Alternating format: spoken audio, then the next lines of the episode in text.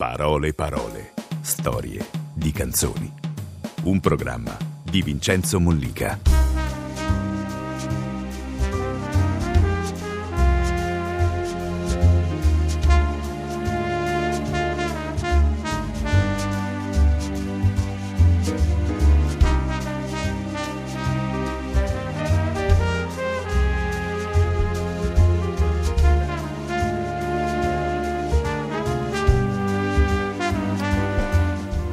Buonasera, benvenuti a Parole Parole Storie di Canzoni. Lei c'è Tinto che sta facendo, sta galvanizzando. Tinto e Federico che sono scatenati. Tutto questo applauso chiaramente non è per me ma per la persona che stiamo per invitare, Luciano Ligabue.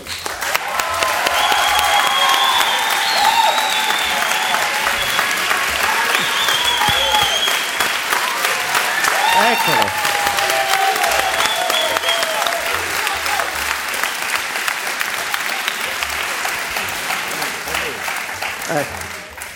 Microfono c'è, la Direi- cuffia pure, tutto a posto. Direi di sì. direi di sì.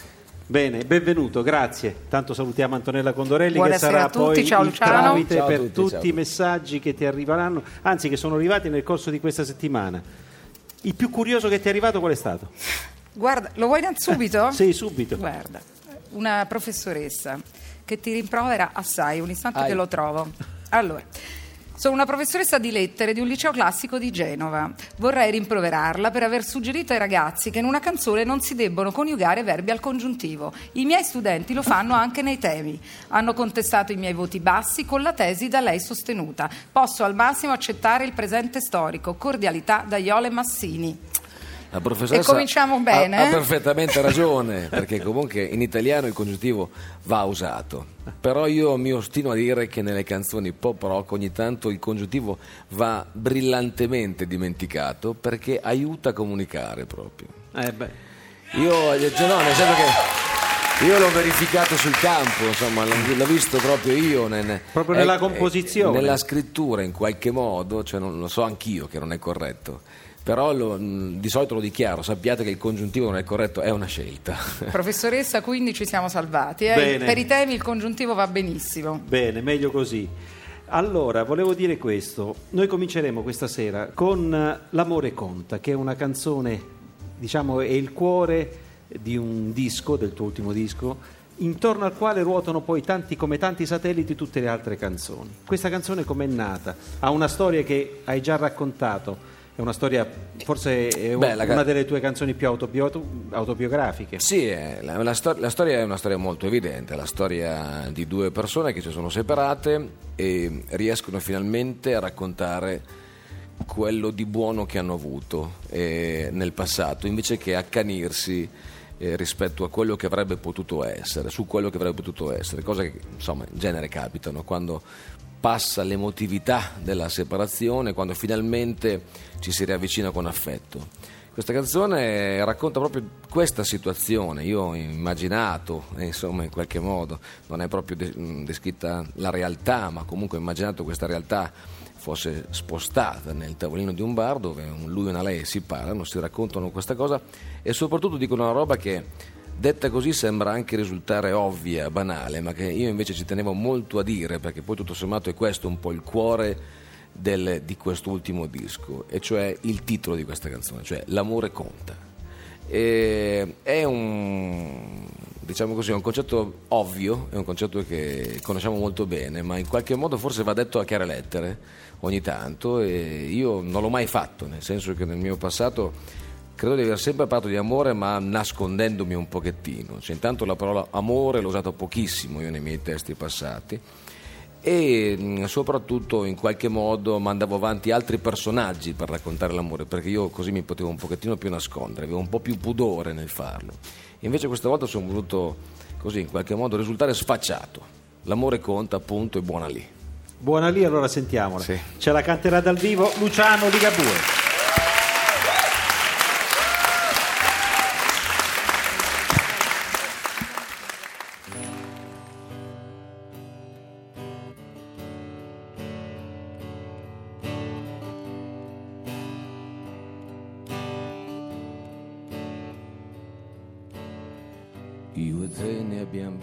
Qualcuna, vissuta qualcuna, ed abbiamo capito per bene il termine insieme, mentre il sole alle spalle pian piano va giù. E quel sole vorresti non essere tu. E così hai ripreso a fumare a darti da fare è andata come doveva, come poteva. Quante briciole restano dietro di noi. O brindiamo alla nostra o brindiamo a chi vuoi. L'amore conta, l'amore conta conosci un altro modo per fregare la morte. Nessuno dice mai se prima o se poi. E forse qualche Dio non ha finito con noi. L'amore conta.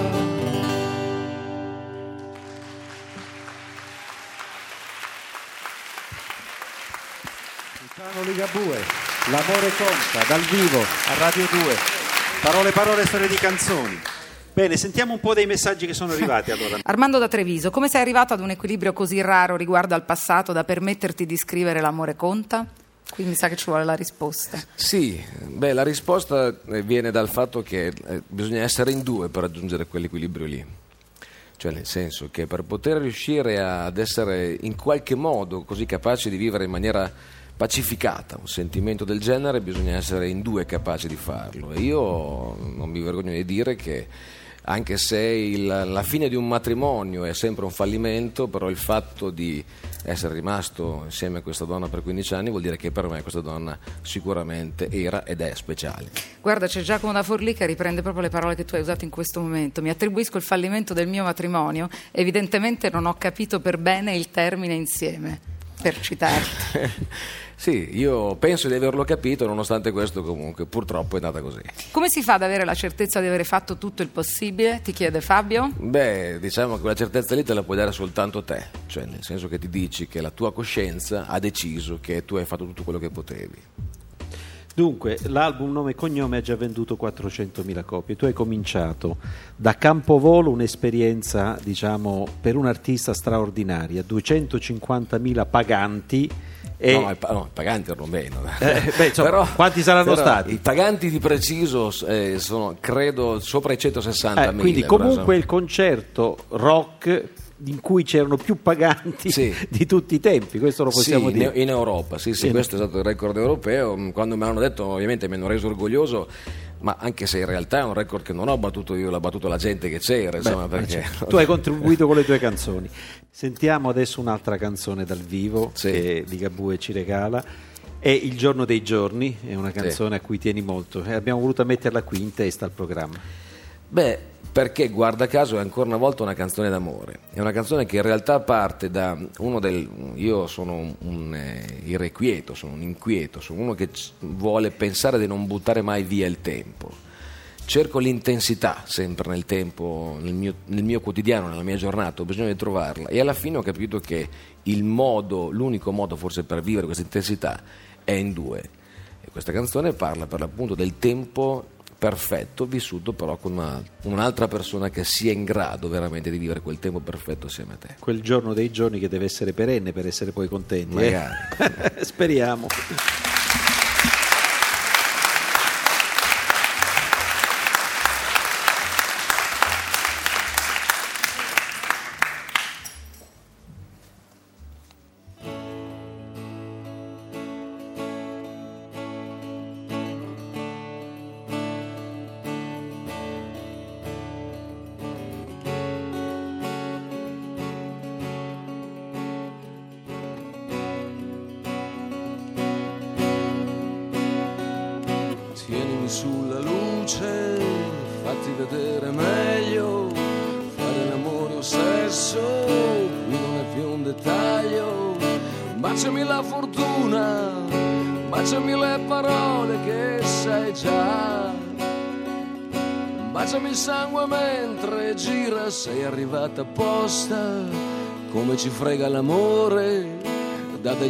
Appuntamenti e poi viene quando gli pare, soffia su questo tempo, tienilo acceso sempre tu che vuoi.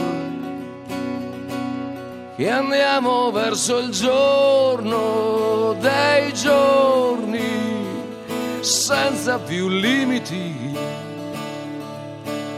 Il giorno dei giorni, fino a quel giorno voi non svegliateci.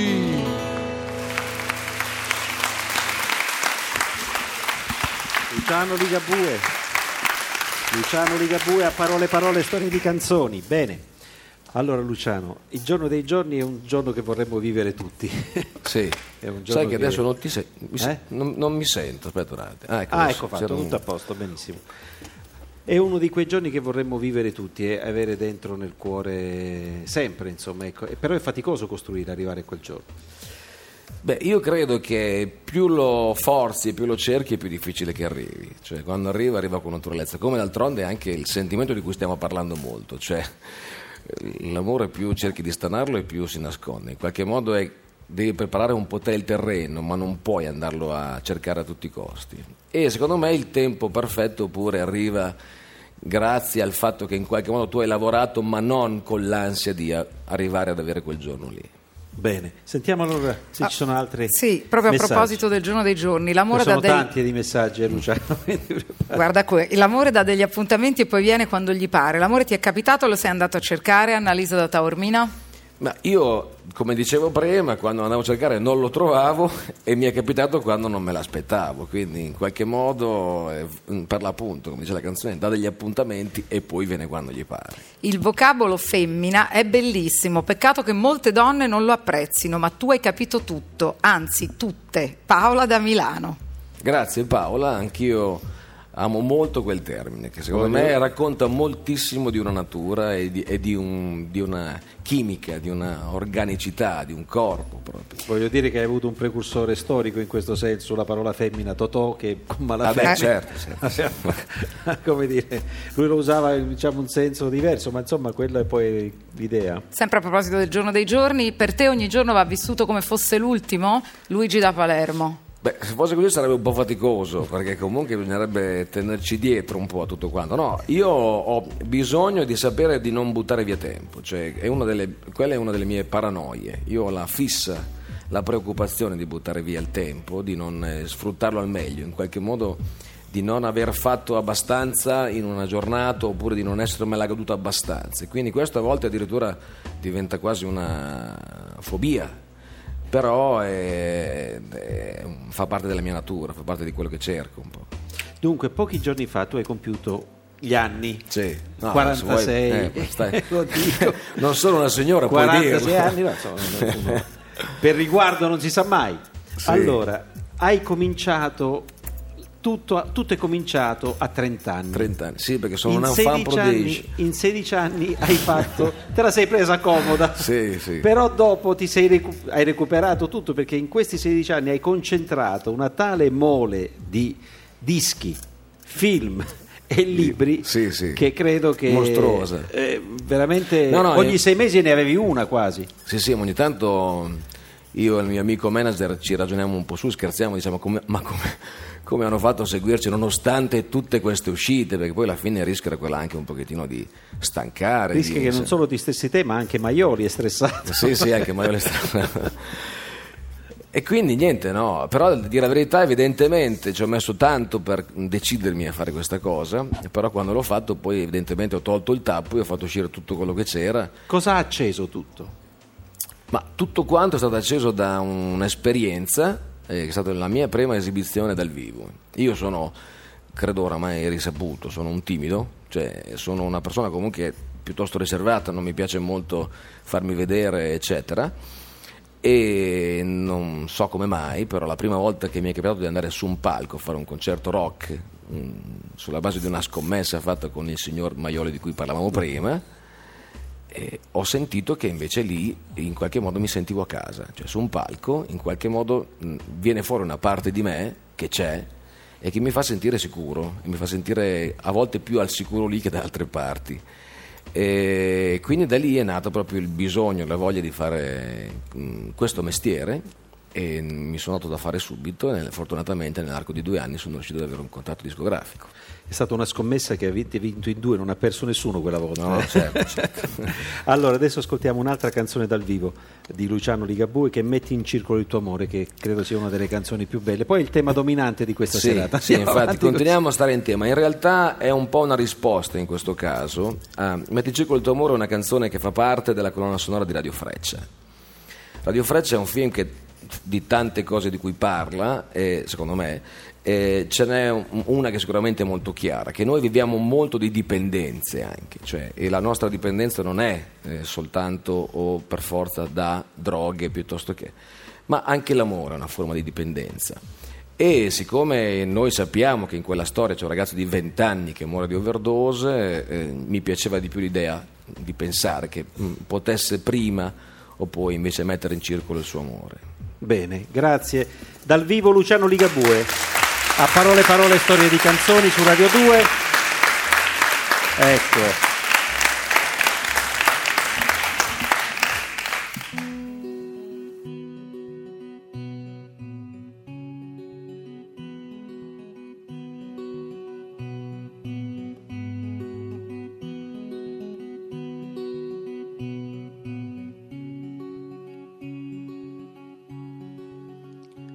Hai cercato di capire e non hai capito ancora se di capire si finisce mai. Hai provato a far capire con tutta la tua voce anche solo un pezzo di quello che sei. Con la rabbia ci si nasce o ci si diventa e tu che sei un esperto non lo sai perché quello che ti spacca ti fa fuori dentro, forse parte proprio da chi sei. Metti in circolo il tuo amore, come quando dici perché no. Metti in circolo il tuo amore, come quando ammetti non lo so come quando dici perché no.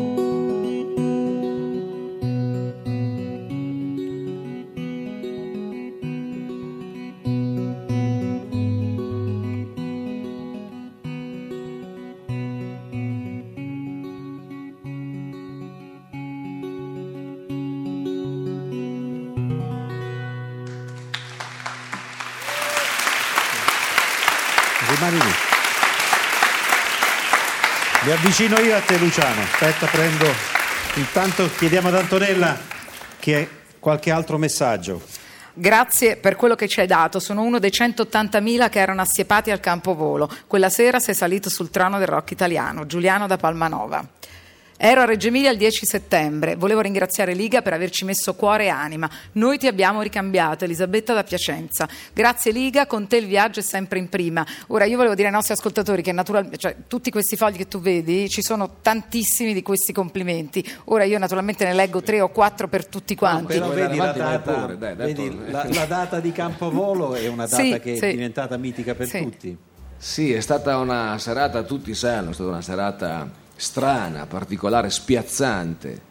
Io avevo chiesto di vivere l'emozione eh, più potente che potessi vivere, è stato così, perché poi anche nel bene e nel male c'è stato anche qualche disagio rispetto a quella data, però a me fa piacere vedere che la gente che può adesso, insomma, a freddo rivedere quello che è successo su un DVD, vede anche uno sforzo, uno sforzo di sperimentare anche, di fare un concerto così strano, così balordo, su quattro palchi diversi, con quattro tipologie di suono diverse, di arrangiamenti diversi, cercando di abbracciare il pubblico e vedendo la gente veramente eh, fare una cornice impressionante, cioè la- la vedere il quadro d'insieme della gente che era lì ancora oggi a me toglie il fiato.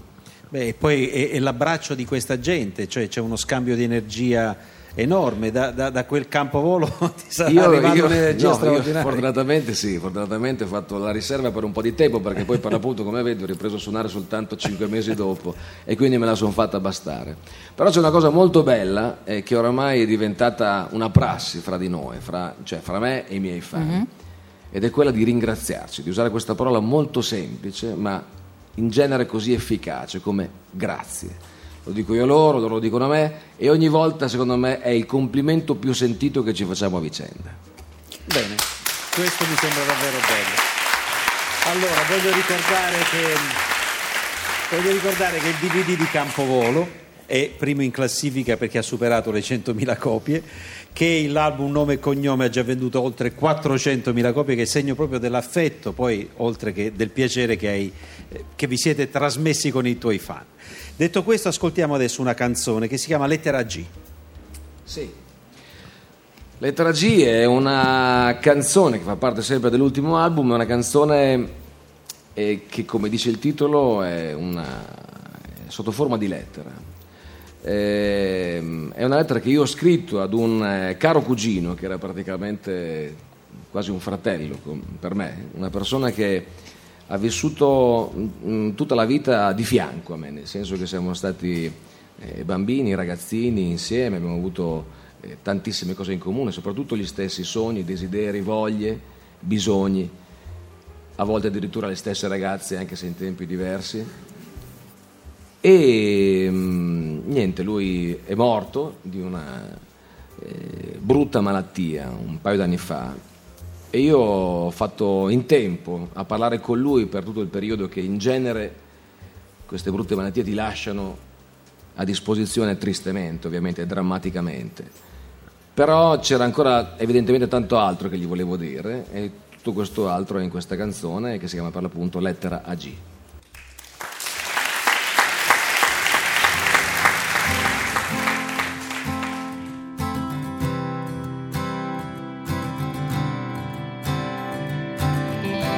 Se ti scrivo solo adesso, un motivo ci sarà. Non è mica San Lorenzo, non ci sono stelle matte su sta piccola città. Non ci sono desideri da non dire come tempo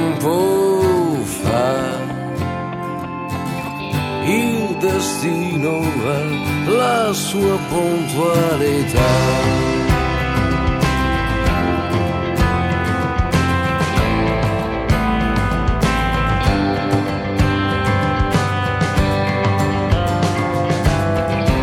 Hai lottato come un uomo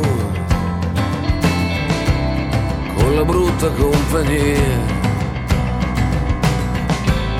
che non eri mica stanco, che nessuno mai è pronto quando c'è da andare via. Hai pregato bestemmiando per la rabbia, per tutta l'agonia,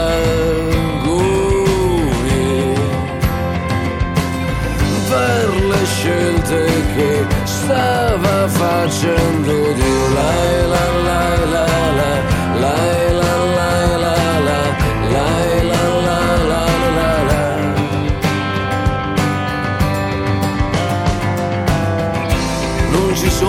più i petardi. E nemmeno il diario vita. Le bambine occhiate in chiesa sono tutte quante spose, sono tutte via da qui. Non si affaccia più tua madre alla finestra a Non c'è neanche più la tua curiosità. La,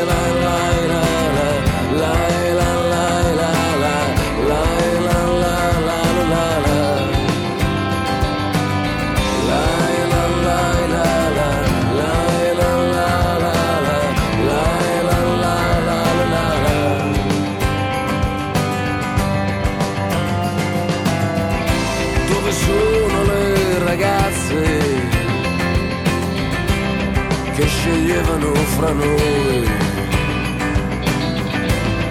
E dove la nave scuola? Che hai confuso con l'amore, forse lo era più che mai. Non c'è più la pallavolo e i tuoi attrezzi, non c'è più l'hi-fi, non ci sono più tutti quanti i tuoi guai.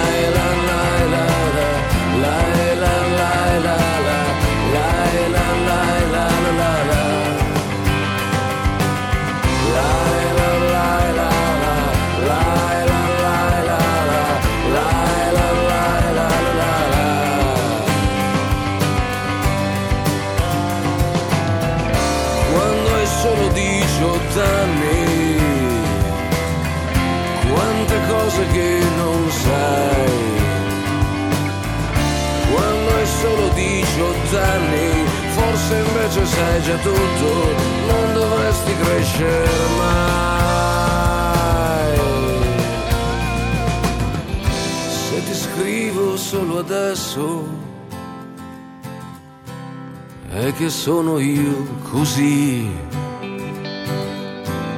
e che arrivo spesso tardi quando sono già ricordi che hanno preso casa qui.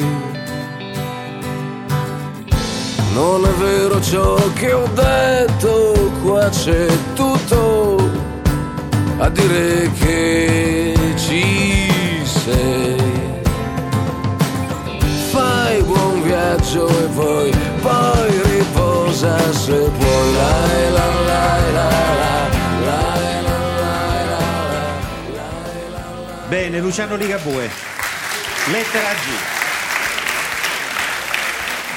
Eh, una volta Fellini mi disse una cosa che mi è piaciuta molto, mi disse io da un certo momento in poi nei miei film non ho più messo la parola fine, perché mi piaceva l'idea che i personaggi del film precedente entrassero in quello successivo, è come se si incontrassero e poi facessero un lungo cammino insieme. Accade un po' anche a te per tutti i personaggi che hai cantato nelle tue storie? Beh sì, mi piace pensare, io soprattutto ho raccontato di altri personaggi nei primi tre album, però mi piace ancora pensare di incrociare ogni tanto. Uno ovviamente è finito in tante canzoni ed è Mario del Bar che per divertimento ho messo in almeno 7-8 canzoni nell'arco dei- di, di questi dieci album, a cominciare dal primo, ma via via fino a Buon compleanno Elvis, ogni volta c'era in una canzone piuttosto che in un'altra. Però sì, ovviamente quando tu, mh, se tu scegli di raccontare una storia vuol dire che quella storia nello stesso tempo sta raccontando molto di te e quindi ci si affeziona per forza ai personaggi che racconti. C'è un titolo di una tua canzone che è molto bello, che è Piccola stella senza cielo, è anche una delle tue canzoni più famose. Questa canzone com'è nata? Ma è nata ovviamente stando vicina- vicino a una persona, che era ovviamente una ragazza, una mia amica, che aveva il grande dono ma anche il grande limite dell'ingenuità.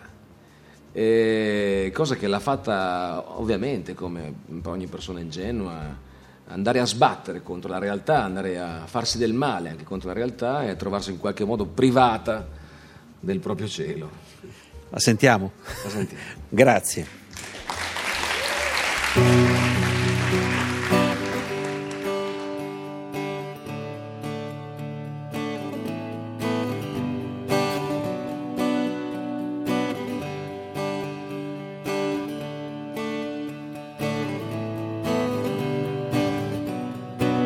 Cosa ci fai in mezzo a tutta questa gente? Sei tu che vuoi, in fin dei conti non ti frega niente, tanti ti cercano. Spiazzati da una luce senza futuro, altri si allungano vorrebbero tenerti nel loro buio, ti brucerai.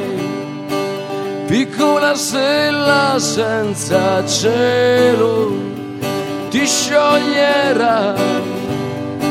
Ci incanteremo mentre scappi in volo, ti mostrerai dietro una scia un soffio, un velo, ti staccherai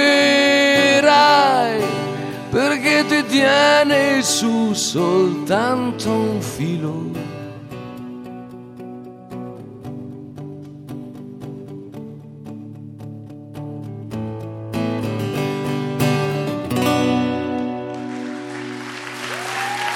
Grazie. Luciano Ligabue dal vivo a Radio 2, parole parole, storie di canzoni. Allora Luciano, hai, pre- hai citato prima Mario. Sì. Questo Mario che aveva di speciale da farlo entrare in ben dieci canzoni, sette canzoni quanto sono state? La pazienza. Ecco. La pazienza di stare lì e vedere tutta una galleria di personaggi, ripetere dei riti anche tristi, però che in qualche modo dimostravano una sorta di complicità, di vitalità, che era quella di chi frequentava il bar, di chi inventava le storie, a volte, tante volte, ai danni del sesso femminile, perché le storie del famoso sesso consumato la sera prima sono sempre trucidissime nel bar, sono sempre fatte di numeri impossibili e di realtà impossibili. E, e Mario io l'ho sempre visto come quello che semplicemente con pazienza doveva ascoltare tutte queste storie e doveva servire con pazienza tutti questi che venivano in qualche modo nel bar a creare il proprio teatrino. Assomigliava a Guccini quando faceva il barista in Radio Freccia. Guccini eh, ha voluto assomigliare in qualche modo a quel Mario, eh, nel senso che quando facendo Radio Freccia si è venuta in mente la possibilità che Guccini potesse fare il barista, a me è piaciuta moltissimo subito questa idea e mi è piaciuto che lui si sia divertito a farlo. Anche se comunque si lamentava sempre del fatto che la mattina ci si dovesse alzare troppo presto comunque. Beh, quello per lui è sempre stato, no? Gli orari erano, sono stati sempre spostati in avanti per il mattino. Però mi ricordo quando arrivaste con Guccini al Festival del Cinema di Venezia, dove lui doveva fare per la prima volta nella sua vita le interviste da attore. Sì, soprattutto anche lì perché ha una tendenza un po' a lamentarsi, Francesco è un grandissimo, lo salutiamo ancora una volta Francesco, ma alla fine mi prese da una parte, quasi fosse colpa mia, e mi disse non ho mai fatto tante interviste in vita mia, cioè, però non era colpa mia comunque in ogni caso. Beh, sai, a vedere arrivare Guccini in un festival del cinema insieme a te, per noi che spesso lo viviamo da tanti giorni, arriva una boccata male, evviva, evviva. allora ascoltiamolo, certe notti.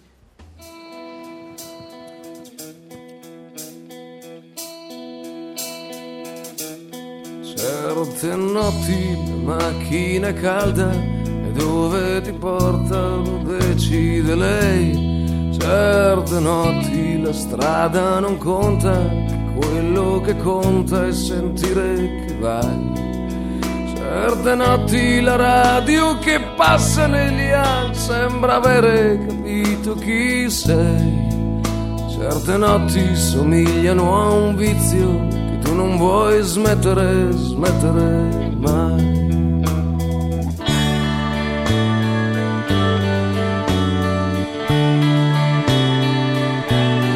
Certe notti fai un po' di cagnara e sentano che non cambierai più. Quelle notti fra cosce zanzare, nebbia e locali a cui dai del tu. Certe notti c'hai qualche ferita che qualche tua amica disinfetterà. Certe notti coi bar che son chiusi al primo autogrill c'è chi festeggerà. Noi si può restare soli, certe notti qui, che chi s'accontenta gode così così certe notti sei sveglio o non sarai sveglio mai ci vediamo da Mario prima o poi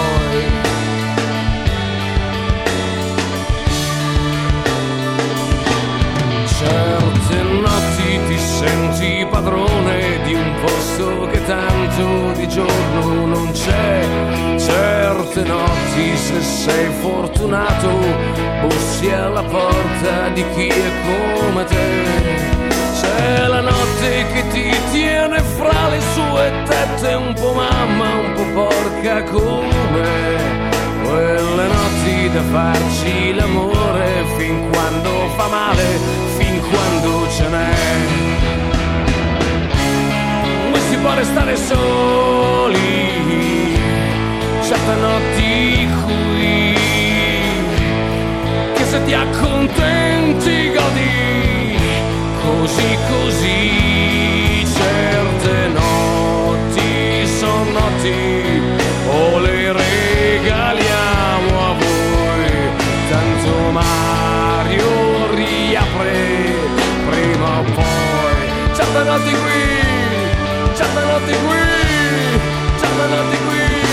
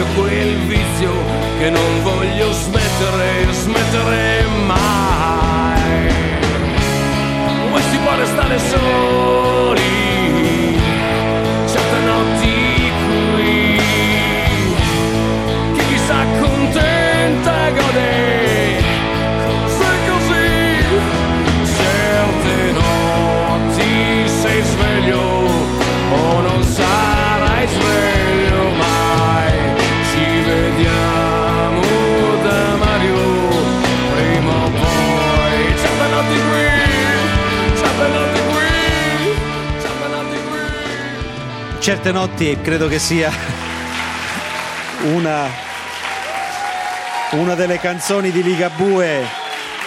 Insomma, è una canzone bandiera. Quando la fai nei concerti, immagino che insomma, sarà la canzone più attesa. È la canzone che forse ha cambiato anche molto la tua vita.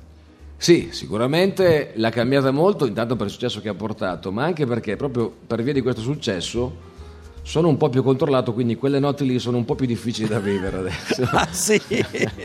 Però sì, resta il fatto, dicevamo prima per l'appunto con- mentre andavo il pezzo, che la cosa un po' strana di questa canzone, cioè perlomeno per me, è che mi ha sorpreso, cioè nel senso che è una canzone a, a cui devo molto, è una canzone che mi piace, però è una canzone che racconta delle cose che io credevo di aver già raccontato prima, in qualche modo.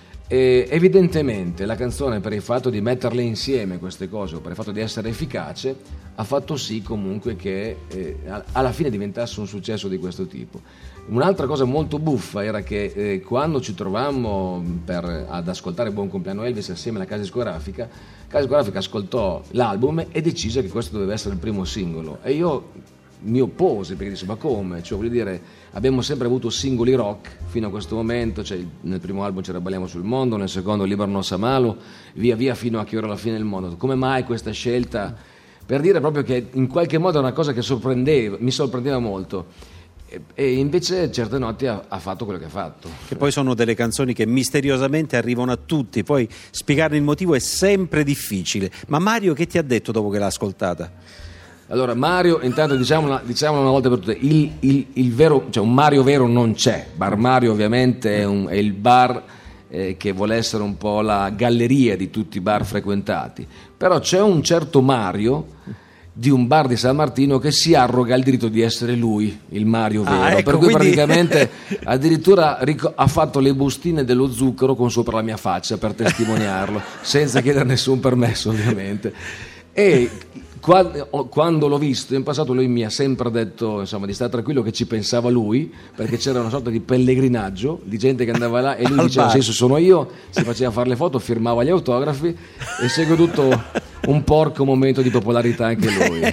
che continua probabilmente. chi No, lo ha venduto il bar. Ah, ha venduto il Che bar. si chiamava eh, non Bar Mario, ma adesso che l'ha venduto si chiama Bar Mario. Ah, vedi? Quindi tutto è servito. Sentiamo i messaggi da Antonella. Ci eravamo preoccupati sul bar Mario perché qui domanda è arrivata alle 21.20 la mia bimba Camilla di 4 anni che canta a squarciagola a bar Mario chiede se poi Luciano è passato a pagare i conti al bar grazie Michela ora sai mai deludere Sì, i bambini se- abbiamo sempre saldato i conti perché sennò questi sono tosti e questi baristi sono molto tosti. Stasera molti padri e madri. Caro Luciano, sono padre di un bambino di 10 anni, ma quando è nata mia figlia sono letteralmente impazzito. Ma allora è proprio vero che i padri hanno un debole per le figlie. Tu che ne dici? Sì, è vero, cioè, nel senso che è una domanda che si rifà alla mia esperienza diretta. Credo di sì. È vero, è vero, io ho una bimba di 18 mesi e credo di essere impazzito, sì. Qui c'è una domanda curiosa. Ciao Luciano, se volessimo dedicarti una delle tue canzoni, quale vorresti in questo momento per conoscerti e sapere che cosa provi adesso? Fede e Manu. Ma guarda, c'è una canzone che vuole essere allo stesso tempo un po' il manifesto di un obiettivo e allo stesso tempo anche il perseguimento di quell'obiettivo per me. Cioè nel senso che è come io in qualche modo vorrei sentirmi sempre di più. E questa canzone è leggero. Quindi se proprio mi vogliono dedicare questa roba, che mi dedichino leggero, che io la prendo volentieri come dedica. Per Luciano, sei sempre per il Lambrusco o ti sei convertito a qualcosa di più strutturato e rock come l'Aglianico? Francesco. L'aglianico addirittura. L'aglianico è un buon vino. No, io sono sempre per il lambrusco, per, eh, cioè per berlo dietro alle cose che sono nostre. Cioè il lambrusco va benissimo per i nostri salumi, per le nostre tigelle, per queste cose. Però in realtà mi sono appassionato molto ai vini, quindi ho bevuto dei vini anche insomma, sicuramente più strutturati. L'aglianico è un buon vino, sì. Quindi in questa versione di enologo non, non ti Ancora conoscevo. non mi conoscevi, no, no. Mi sono un po' fighettato da questo Ah, punto sì? di vista. Sì. Balliamo sul mondo, tutti vorrebbero ballare sul mondo e tu sei il primo che l'ha cantato in maniera così diretta, insomma, ecco. Cosa volevi dire cantando? Beh, volevo.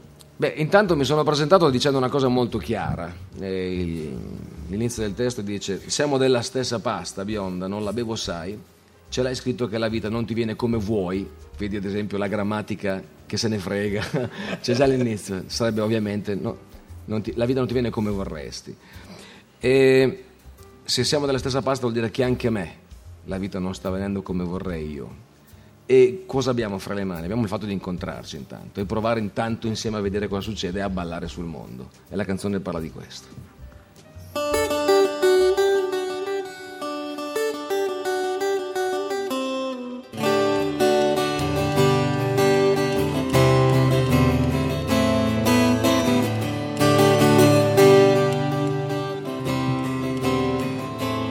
Siamo della stessa pasta, bionda non la bevo, sai.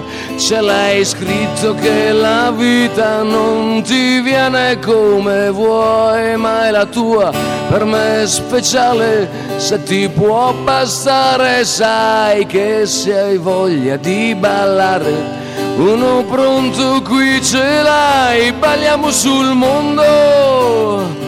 Va bene qualsiasi musica, cadremo ballando. Sul mondo lo sai, si scivola, facciamo un fandango.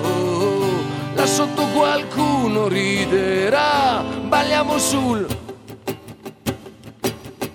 mondo.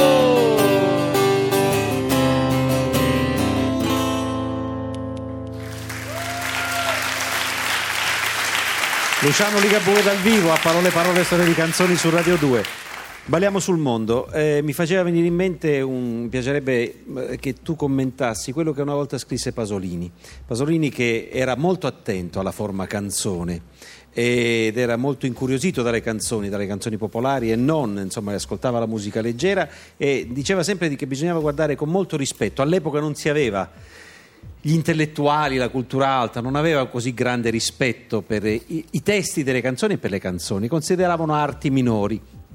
Oggi, grazie a Dio, tutto questo eh, appartiene al nostro passato. E lui inventò una cosa che era molto bella. Lui, tra l'altro, scrisse anche canzoni con Domenico Modugno, con eh, Sergio Endrigo, insomma, con eh, cantautori nostri importanti. Disse che gli piaceva che parlare della canzone come dei versi scritti per canzone. Quindi la poesia era una costola che, diciamo, a cui la canzone andava associata, insomma, ecco. Quindi lui parlava i versi scritti per poesia e i versi scritti per canzone. Ti piace questa immagine? Beh, io devo dire che rispetto al- al- alla distinzione fra poesia e canzone, io credo che sia giusto sempre mettere un- dei bei picchetti fra queste due situazioni. Non perché la canzone possa permettersi di non essere poetica a suo modo, ma perché la poesia vive di eh, eh, altre libertà, soprattutto il fatto di non doversi accoppiare ad una melodia. e anche il fatto, credo, di potersene in qualche modo fregare di arrivare o meno ad un pubblico. Cioè la poesia è l'espressione di una persona che ha bisogno di dare sfogo a questa cosa e molte volte ha comunque una funzione elitaria. La canzone invece è proprio una funzione di essere popolare, cioè secondo me la canzone se non è popolare non è riuscita, io, que- io la intendo così. Però è vero che secondo me è importante che ci sia una sua, se non una sua poesia, una sua poeticità al suo interno e ognuno lì ovviamente la vive per come Beh, la vede, per come ne è capace. Io credo che poi, come in quest'ultimo album, ma insomma in te è stata una crescita verso questa poeticità, cercare una scrittura che per le canzoni che dovevi cantare e scrivere, le storie che dovevi raccontare, ti avesse ringrazio, grazie. una forza poetica, insomma, maggiore. Ti ringrazio, io ovviamente cerco di... eh, sem- io ho sempre d'occhio questa cosa, per me è molto importante sempre essere molto chiaro, cioè per me è molto importante usare un numero di parole anche abbastanza limitato nelle canzoni perché è molto importante essere in qualche modo colloquiale, avere un, un confronto subito forte e diretto e stretto con chi mi sta ad ascoltare. Però è ovvio che cerco un mio modo di rappresentare la realtà o quello che vedo non in una maniera così, fra virgolette, insomma, cioè proprio didascalica. E cerco di usare quella poeticità di cui parlavi prima a modo mio. Bene, c'è stata una canzone nella tua vita che, diciamo, anche questa è stata molto importante, che è Una vita da mediano. Ed è una canzone che significa molto per te. Poi un mediano, eh, c'era la storia dietro di un calciatore che poi è diventato insomma un simbolo preciso. Sì, eh, io ho voluto raccontare eh, una sorta di impegno, cioè io venivo da un momento molto strano, ho avuto un successo molto grosso all'epoca, era l'e- l'epoca di Buon compleanno Elvis, ma anche di Su e Giù da un palco, era l'epoca di Radio Freccia, stavo vivendo di un successo molto forte e questa roba in qualche modo mi aveva creato una crisi, cioè nel senso che da un lato mi aveva appagato molti desideri, dall'altro comunque mi aveva fatto tirare fuori la famosa domanda che era e allora, cioè e adesso, che cosa succede? E lì, perché fai i conti in realtà con una cosa che non è come ti aspetti, è diversa da quella che tu avevi messo in preventivo. Ho fatto un album che è Miss Mondo, che era il racconto di uno che per l'appunto che aveva fatto i conti con questa cosa e si era trovato in qualche modo in difficoltà. Adesso, senza troppo stare a menarla, è chiaro che il successo è meglio averlo che no, però eh, eh, ho dovuto fare i conti con una sorta di disillusione da quella cosa lì. E Una vita da mediano era in qualche modo una canzone in cui io provavo a giustificare, perché mi sentivo un po' in colpa per il successo che avevo, provavo un po' a giustificare il successo che stavo vivendo, cercando di ricordare che, cioè di dire almeno che però st- almeno avevo lavorato tanto, cioè io ero comunque lì a sgobbare in mezzo al campo ehm, per il bene di una squadra che poi era tutta da individuare. E, e mi piaceva comunque l'idea anche che comunque nella mia vita quando ho giocato a calcio ho fatto in tempo a giocare in promozione per un paio d'anni ho sempre giocato mediano. Cioè, evidentemente ha a che fare con una natura con una predisposizione con un ruolo e ne è nata questa canzone, che è una canzone che è stata anche abbastanza, tante volte anche fraintesa, perché ovviamente ho trovato molti, molti- molte persone che dicevano, senti ma io faccio l'operaio e tu sei un mediano, ma per favore te ne vuoi andare a... E, e avevano giustamente ragione. Ma era evidentemente un bisogno che avevo in quel momento di raccontare questa sensazione. Bene, sentiamola, grazie.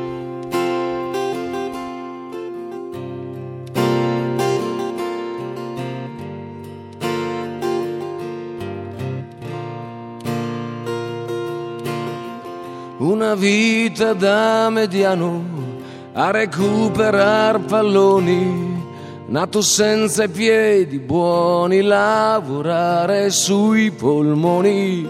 Una vita da mediano con dei compiti precisi, a coprire certe zone, a giocare generosi lì, sempre lì lì nel mezzo, finché ce n'hai stai lì. Grazie. Grazie a Luciano Ligabue. Grazie per queste canzoni che ci hai regalato in diretta dal vivo qui a Parole Parole Storie di Canzoni. Sentiamo allora gli ultimi messaggi. Ho letto La neve se ne frega, l'amore è la soluzione per tutto. Grazie Eleonora da Venezia. Ho letto La neve se ne frega, sei un poeta, hai una sensibilità quasi femminile. Grazie davvero.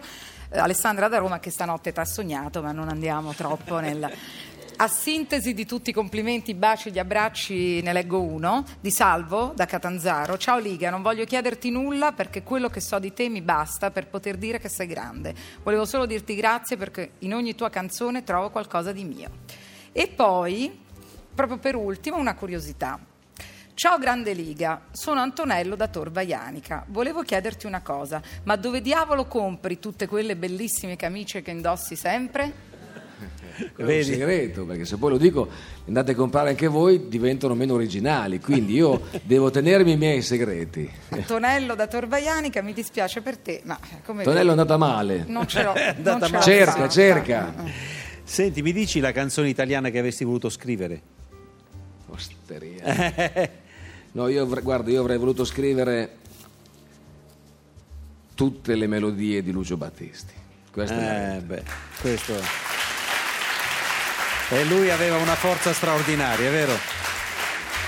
Poi eh, prima parlavamo per l'appunto della canzone popolare, ecco, quella, quello per me è l'esempio più alto, cioè poi voglio dire, io amo moltissimo anche tanti cantautori per carità, però l'esempio più alto della canzone popolare che in qualche modo viene fatta da uno che ha un, un istinto musicale incredibile e che ha fatto un lavoro di rinnovamento della musica italiana come forse nessun altro ha fatto sugli arrangiamenti, sulla produzione. Sono un fan da sempre, se non si è capito, e continuerò a esserlo per sempre. I testi di Mogol li hanno anche lavorato parecchio bene, insomma, lavoravano Sì, bene insieme loro Sì, due. però credo che mh, Mogol non abbia mai fatto niente di così bello di quello che ha fatto assieme a Battisti, quindi qualcosa vorrà pur dire. Eh beh, questo onore e il merito al grande Battisti.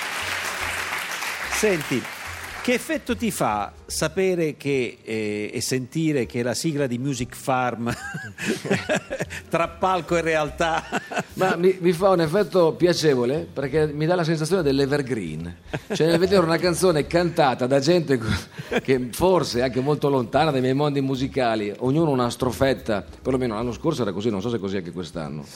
E, e così, mi confermo in sì. Sì, sì. Non lo so, mi, mi diverte, mi fa piacere in qualche modo, quindi poi spero che in qualche modo porti fortuna, perché no? Bene, senti, che valore ha per te oggi una canzone? Una domanda che faccio a tutti quelli che approdano a questa trasmissione.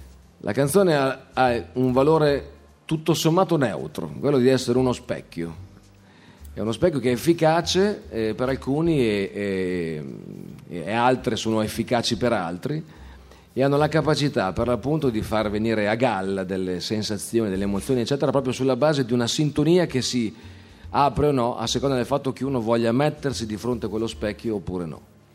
Beh, eh, quello specchio è uno specchio che nel tuo caso poi ne, ne regala diversi, insomma, in cui specchiarsi, perché poi noi abbiamo parlato prevalentemente d'amore questa sera, ma non è l'unico tema che poi attraversa No, le tue canzoni. ovviamente Eh, l- Però è, è il- è il tema ultimo, diciamo così, è il tema affrontato di più nell'ultimo periodo, quindi era naturale parlarne. è il tema che li rilegge tutti poi alla È fine? il tema che secondo me li frega tutti. Ah, li frega tutti! Che mi sembra sarebbe un bellissimo titolo questo. Ma ogni tanto vedi come la neve se ne frega, ogni- cioè è un verbo che evidentemente uso a sproposito. Eh, L'amore li frega tutti potrebbe essere il titolo di una. del- perché- di, di quello che però non tu l'hai già sappiamo detto, sarà- non possiamo più farlo. Come è già andata, fare? è già andata. No, Qualcuno ha già no. depositato questo titolo da Lo- qualche parte. L'amore li frega tutti. L'amore li frega tutti, possiamo dire che è la conclusione giusta per questa serata. Intanto ti ringrazio, la parola grazie hai detto tu che ha un grande Grazie. valore e questa sera per me abbiamo ancora 30 secondi, bene ci dice Marco Lolli, bene, abbiamo 30 secondi la parola grazie sia credo quella che è più doverosa e più sentita per questa serata in cui abbiamo parlato d'amore, di sentimenti, di vita, insomma quello che poi è, per quello che è. Credo di sì. Credo Credo che di sì. parlare di amore e di sentimenti abbia veramente a che fare con il parlare di vita. Bene, grazie. L'appuntamento alla prossima trasmissione di Parole Parole Storie per Canzoni. Storie di canzoni.